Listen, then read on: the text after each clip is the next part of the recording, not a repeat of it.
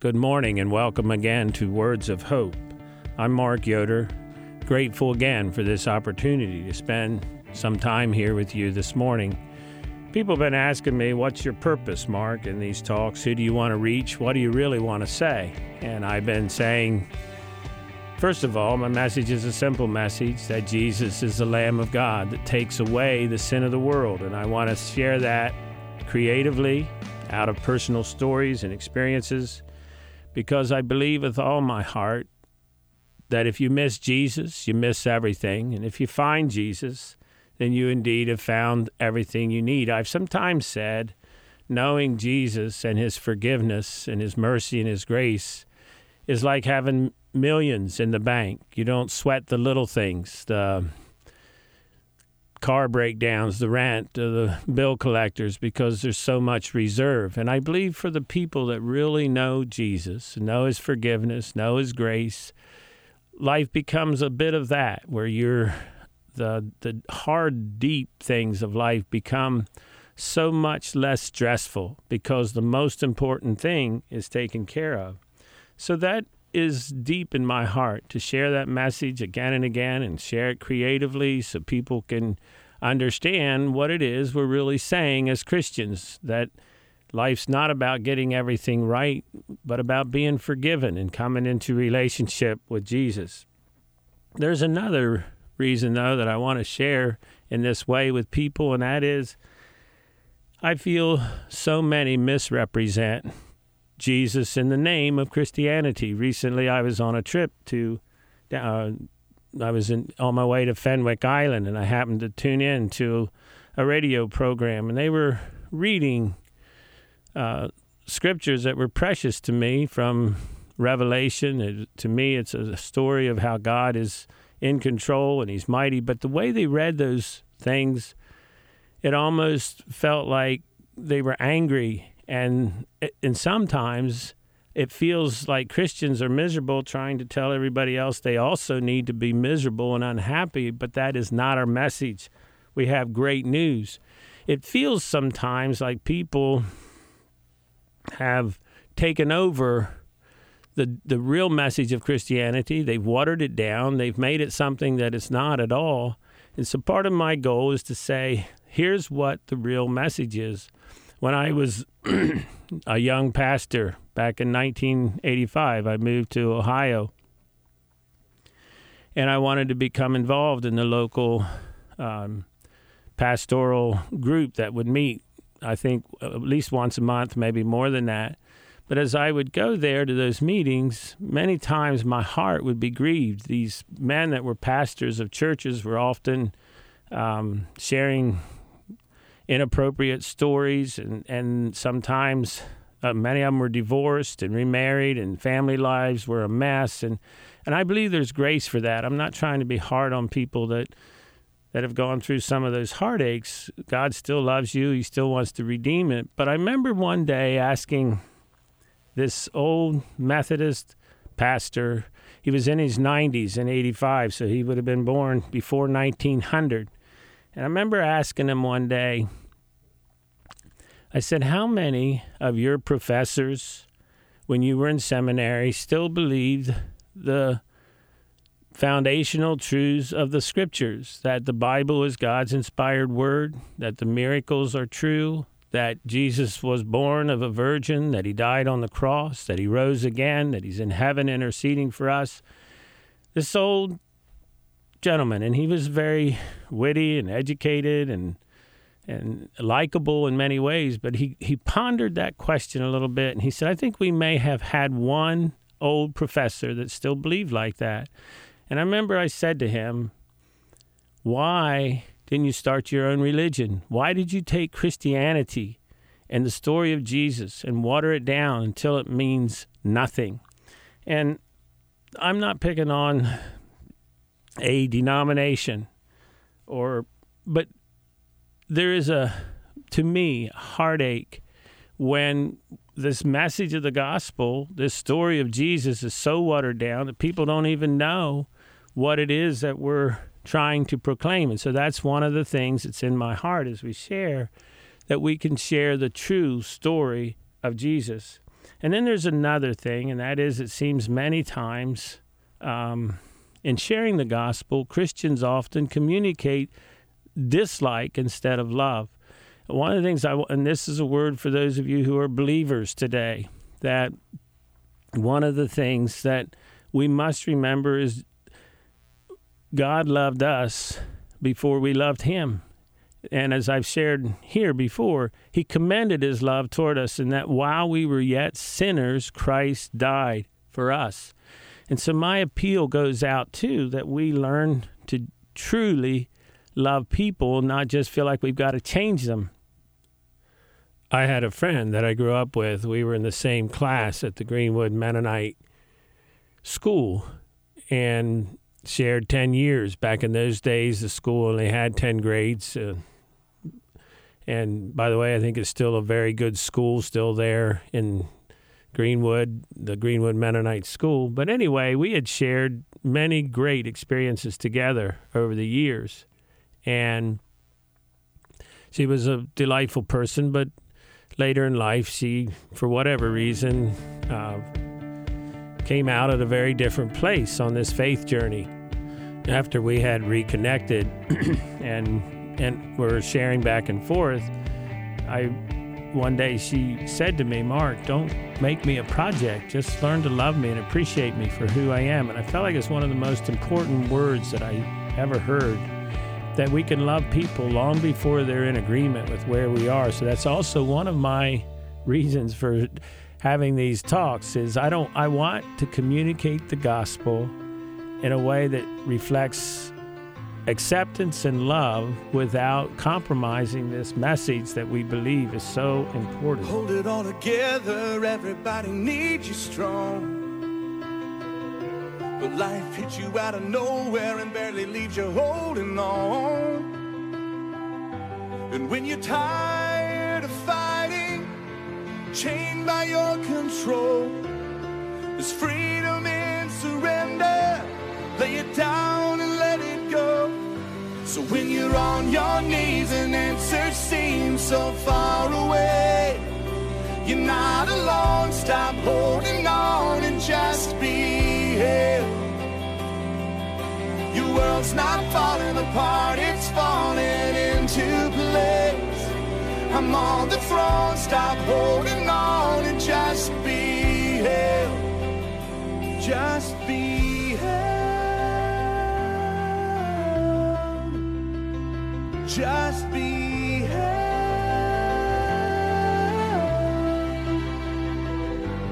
If your eyes are on the storm, you wonder if I love you still. Your eyes are on the cross, you know I always have and I always will.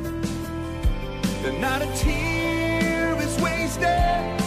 In time you'll understand. I'm painting beauty with the ashes. Your life is in my hands. So when you're on your knees and answers seem so far away, you're not alone. Stop holding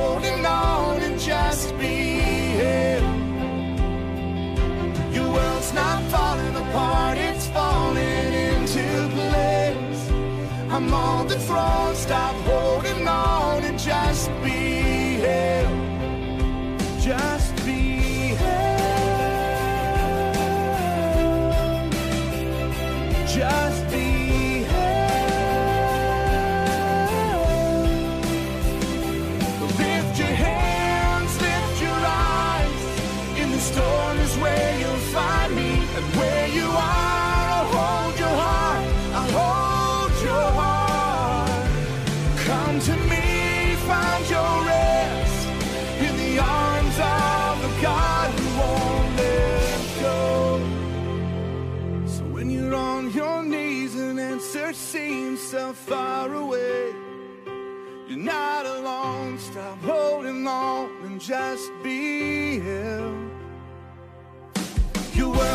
falling apart, it's falling into place.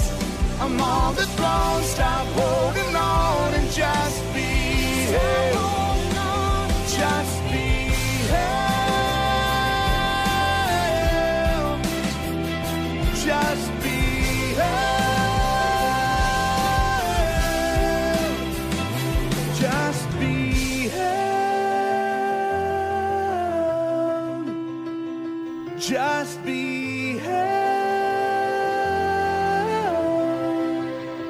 so ago, I was on a mission trip and uh, headed, I think, to India on this particular trip. And I try, whenever I'm traveling like that, to be especially attentive to opportunities to share the gospel. And when I get ready to get on the airplane, I often pray and ask God to lead me to just the right person. Well, on this particular flight, I think it was from Baltimore to uh, JFK. I sat beside an atheist, a, a lady that I believe it was a divine appointment from God, and we had just a delightful conversation. Obviously, disagreed on many things, but um, fun. And I, in in the spirit of what I just shared, of learning to love people before they agreed with me, I could really respect and appreciate so many things about this lady. And as we were about to land there at the airport, she gave me a big smile. She said, Mark, this has been so much fun. You're my new best friend. And I laughed at her a little bit and said, You just didn't expect that talking to a conservative Mennonite Bible believing preacher. And she said, No, but you didn't expect to enjoy talking to an atheist. And I kind of laughed. I said, I think I had more hope than you did.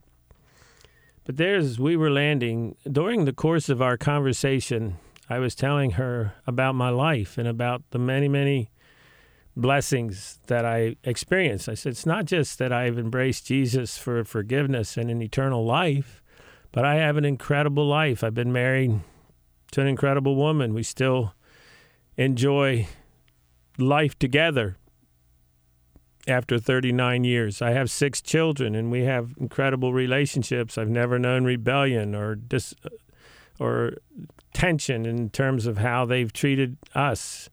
Five of my children are married in delightful marriages, and we have 18 grandchildren. We have one grandchild that passed away at 16 months in a story I may share sometime. So it's not that we haven't had heart, heartache, but we've had just an amazing journey. And and then I said, you know, Mennonites are known for their food. And so we I get great food. In fact, if you were to see me, you could see evidence of that. And then we travel. I get to travel. I get I I feel like I know some of the neatest people in the world, all over the world, because of where God has taken me on my mission trips and things like that. And so I was just telling her what a great life I get to live. And as we were landing there, she says, just just let you know, I also have a really good life, and I my significant other is a good cook, so we have good food. We have good relationships with our nieces and nephews, and we get to travel. So don't think you have anything on me. And I said, Yeah, well, you know what? I've really respected you and appreciate the things you're doing. But at the end of the day, in addition to all this really good living, I have the eternal, the certainty that the best is yet to come, and I know where I'm going, and and no fear. And she said, she tried to correct me. She said, "You think you know that?" And I said, "Well, I feel like I do know that without meaning to be arrogant about it. But what about you? What if you're wrong? And what if you discover that you have missed the most important thing for all of eternity. And she paused a bit. She said, Well, yeah, that is something to think about. And the truth is that many people are trying to find meaning and fulfillment and happiness in temporary things. Um, in a recent conversation not so long ago, I was had a conversation with my children, and I was saying, you know, I appreciate so much that you've embraced this faith in Jesus, that your lives reflect so well your commitment and how you are um, walking out this faith journey. But I'm curious. I said, what, what, if someone asked you, what is it that has caused you to be people of faith? And my one son said, Well, Dad, in a very difficult time, I encountered Jesus and he changed my life. And now I'm on a journey of relationship with him. And um, one of my other daughters said, I've watched friends who are trying to find fulfillment in sex and parties and movies and just having a good time, and it almost always catches up with them, and they're it, it becomes uh, a cycle that eventually is so unsatisfying. I don't want that for my life. And one of my daughters said, "Well, Dad, you have done a very good job of making home a wonderful place. You've loved our mom. We have fun. We like to come home." So why wouldn't we want to follow this journey? Of course, she got the the uh, extra tip that day, but uh, the, but the truth is, then I said to to my children, I said, what would it be that would take you? What what would cause you to walk away from Jesus? And one of my daughters said, Dad, if I found out that you were unfaithful to mom, you had an issue with pornography, you dishonest in your business dealings, and your private life was entirely different than what you put on the surface. I I I don't know if I could take that. And my heart kind of sunk and I said, you know, that some children have had to face that kind of thing in a parent. My daughter said, Well, maybe I could hang on to Jesus, Dad, but I would not want to come to your church anymore. Now I'm sharing those that story, those stories, because uh, this, to me, one of the most needed things in our world today is to know that Christianity is real, changes lives. People are genuine, people are authentic. You constantly hear people saying, talking about hypocrites and there's no godly people and you know they're just pretenders but i want you to know that when jesus changes a life he doesn't just um, give you a bunch of theories and a bunch of ideas but he comes and he makes you a new creature and things are different and the invitation to jesus and to come to jesus for forgiveness is not just a fire escape a way to have some eternal hope. It is for here and now to change our lives, to make us different people. And and I feel like sometimes I need to get on a mountain, a housetop, and shout. All over this world, God is changing lives. He's doing amazing things. And the invitation today is to come to Jesus for a new life and for a changed life. And the promise is there whoever comes to me, I will not cast out. As I think during the week about sharing these talks, I often wonder who's going to be listening and what kind of person will be in the audience. And if you're a person who has had incredible success in many, many ways, financially, um, hold a significant place in society and are respected and honored, I'd like for you to just listen to this next story. A few years back, I'm not even sure how long it was, it's been a while. I was again on the airplane, and as I mentioned earlier, I often ask God to just lead me to the right person who that that when I sit with someone that we can have a spiritual conversation. And I think partly just by being attentive to that, I've had some really interesting discussions over the years. But anyway, I was sitting there, and this guy comes down the aisle, and I when I looked at him, um, I thought, well, surely this won't be the guy that God puts next to me. He had that kind of air that he was better than the rest of us. He had from his um, clothes that he wore to his haircut to the smell of his cologne. He just had that appearance of a guy who thought he was a little bit better than us, and I don't know why it affected me like it did, but I, I the scripture says God resists the proud, but He gives grace to the humble, and I just thought, well, this probably isn't the person, but wouldn't you know, he sat down right beside me so I began to think how how can I share with this guy? And he during our conversation he began to to say, "Tell me a story." He said, "I'm going back to work." He said um, he was in his mid 60s. He said, um, "I have a house in New England, a house in New Jersey, a house in Florida, and I." have had a very successful business and I'd retired, but he said I got to go back to work now because he had invested in $3 million in something that was a bit like the Madoff scam. And he said it was in California, pretty well known there. And he had lost $3 million, and so he had to go back to work. And um, he was a consultant, went around to different companies to help problem solve. And for some reason that day, I had left a little of my diplomacy and attempt to be real gracious kind of at the door. I said to him, Can I ask you a question? And he said, Sure. And I said, You lost three million. You've had three houses. And I'm just curious has there ever been a time in your life when you've given any money to spread the story of Jesus through the world? And he looked at me just a little, um, you know, like he wasn't sure he understood my question. He thought a little bit. And finally, he said, No. He said, I don't think I've ever given a dollar to share the story of Jesus anywhere. And I said, So what? What are you going to say to the Lord when you stand before Him and you've had you've been entrusted with so much that you can maintain three houses and lose three million dollars, but never did anything to tell the story of Jesus or even care about your own spiritual life. And he kind of got quiet. He didn't say much for a little bit. And I said, Could I ask you another question? How's your marriage? What's your relationship there? And he said, proceeded to tell me about the heartache. I think he was married maybe for the third time and the disappointments that he had had there. And then I said, Let me ask you another question, or may I ask you another question? And I said, How, how are things with your children?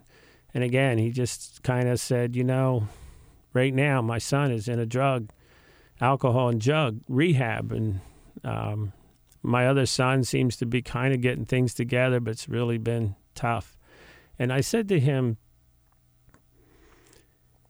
how are you going to deal with that when you stand before your maker and you have had time to be a successful businessman and time to do many things, go places, travel, have fun, but you missed the most important things.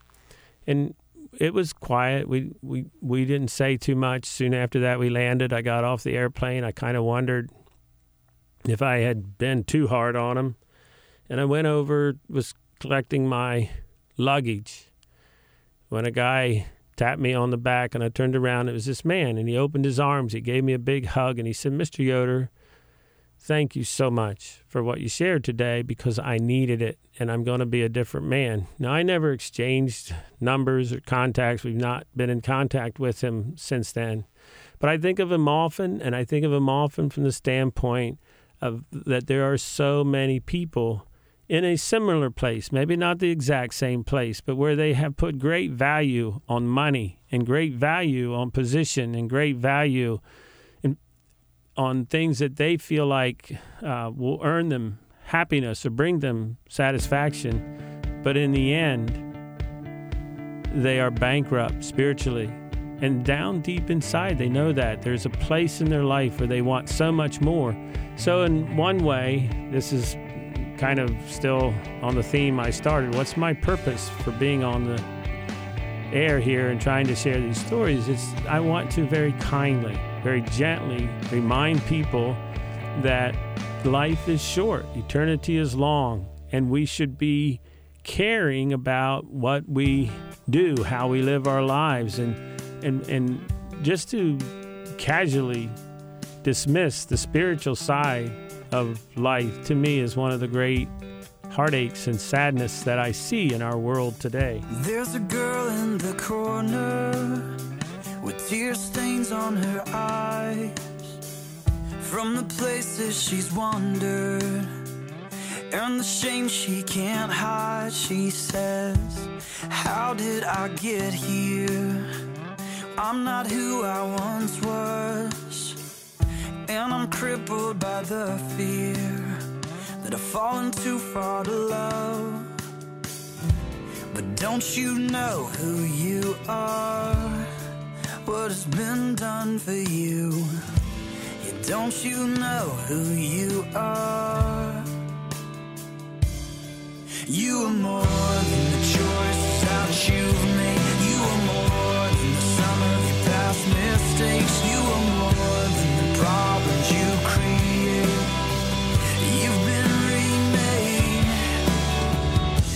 She tries to believe it. that she's been given new life. Oh, but she can't shake the feeling well, that it's not true tonight. She knows all the answers, and she's rehearsed all the lines. And so she'll try to do better, but then she's too weak to try. Don't you know who you are?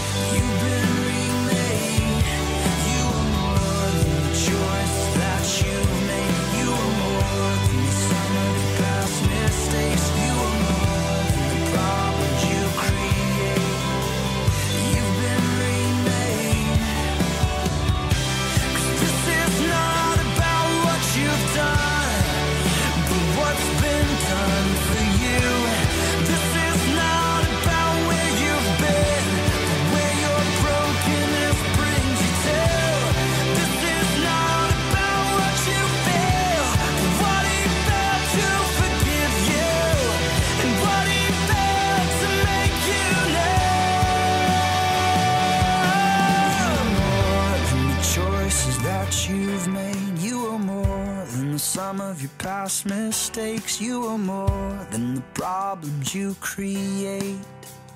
You've been remade.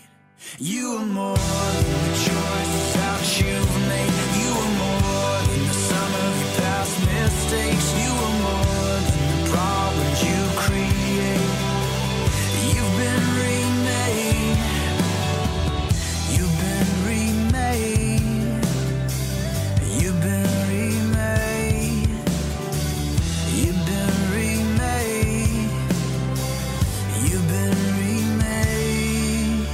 I remember when I was young thinking you had to make a decision between having fun and serving Jesus.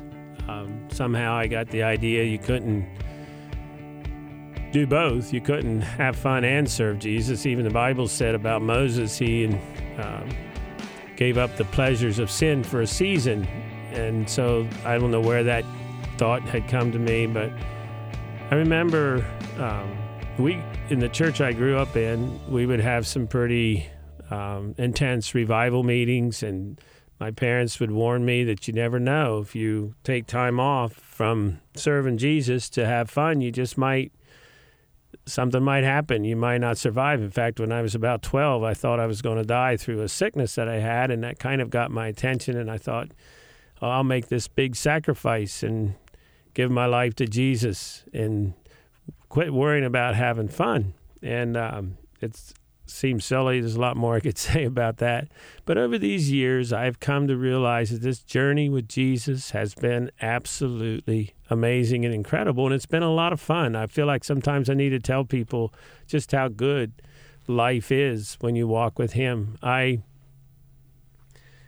uh, never expected so many of the things that I've been able to enjoy. Just I, I feel like they are just gifts beyond my wildest imaginations.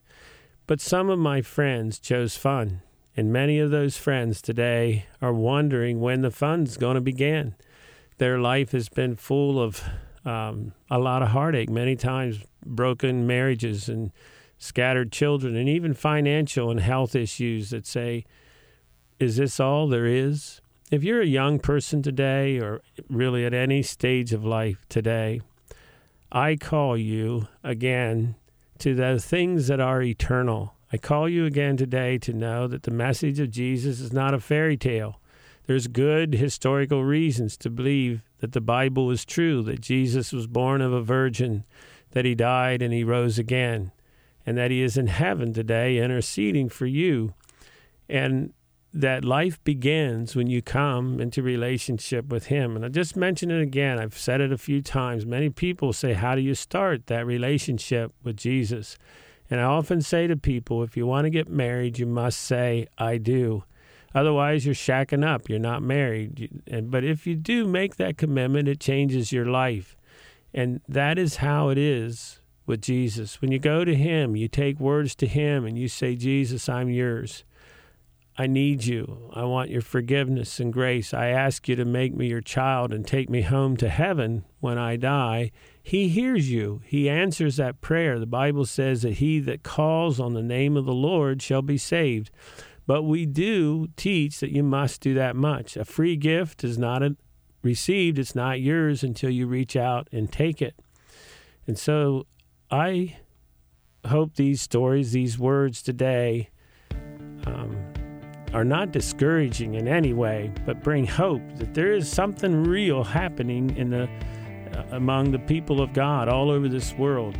Next week, I want to share some stories. It's been a year ago now that I went to India. Some just really neat and amazing things that happened there. I want to invite you to come back next week to Words of Hope on WBOC.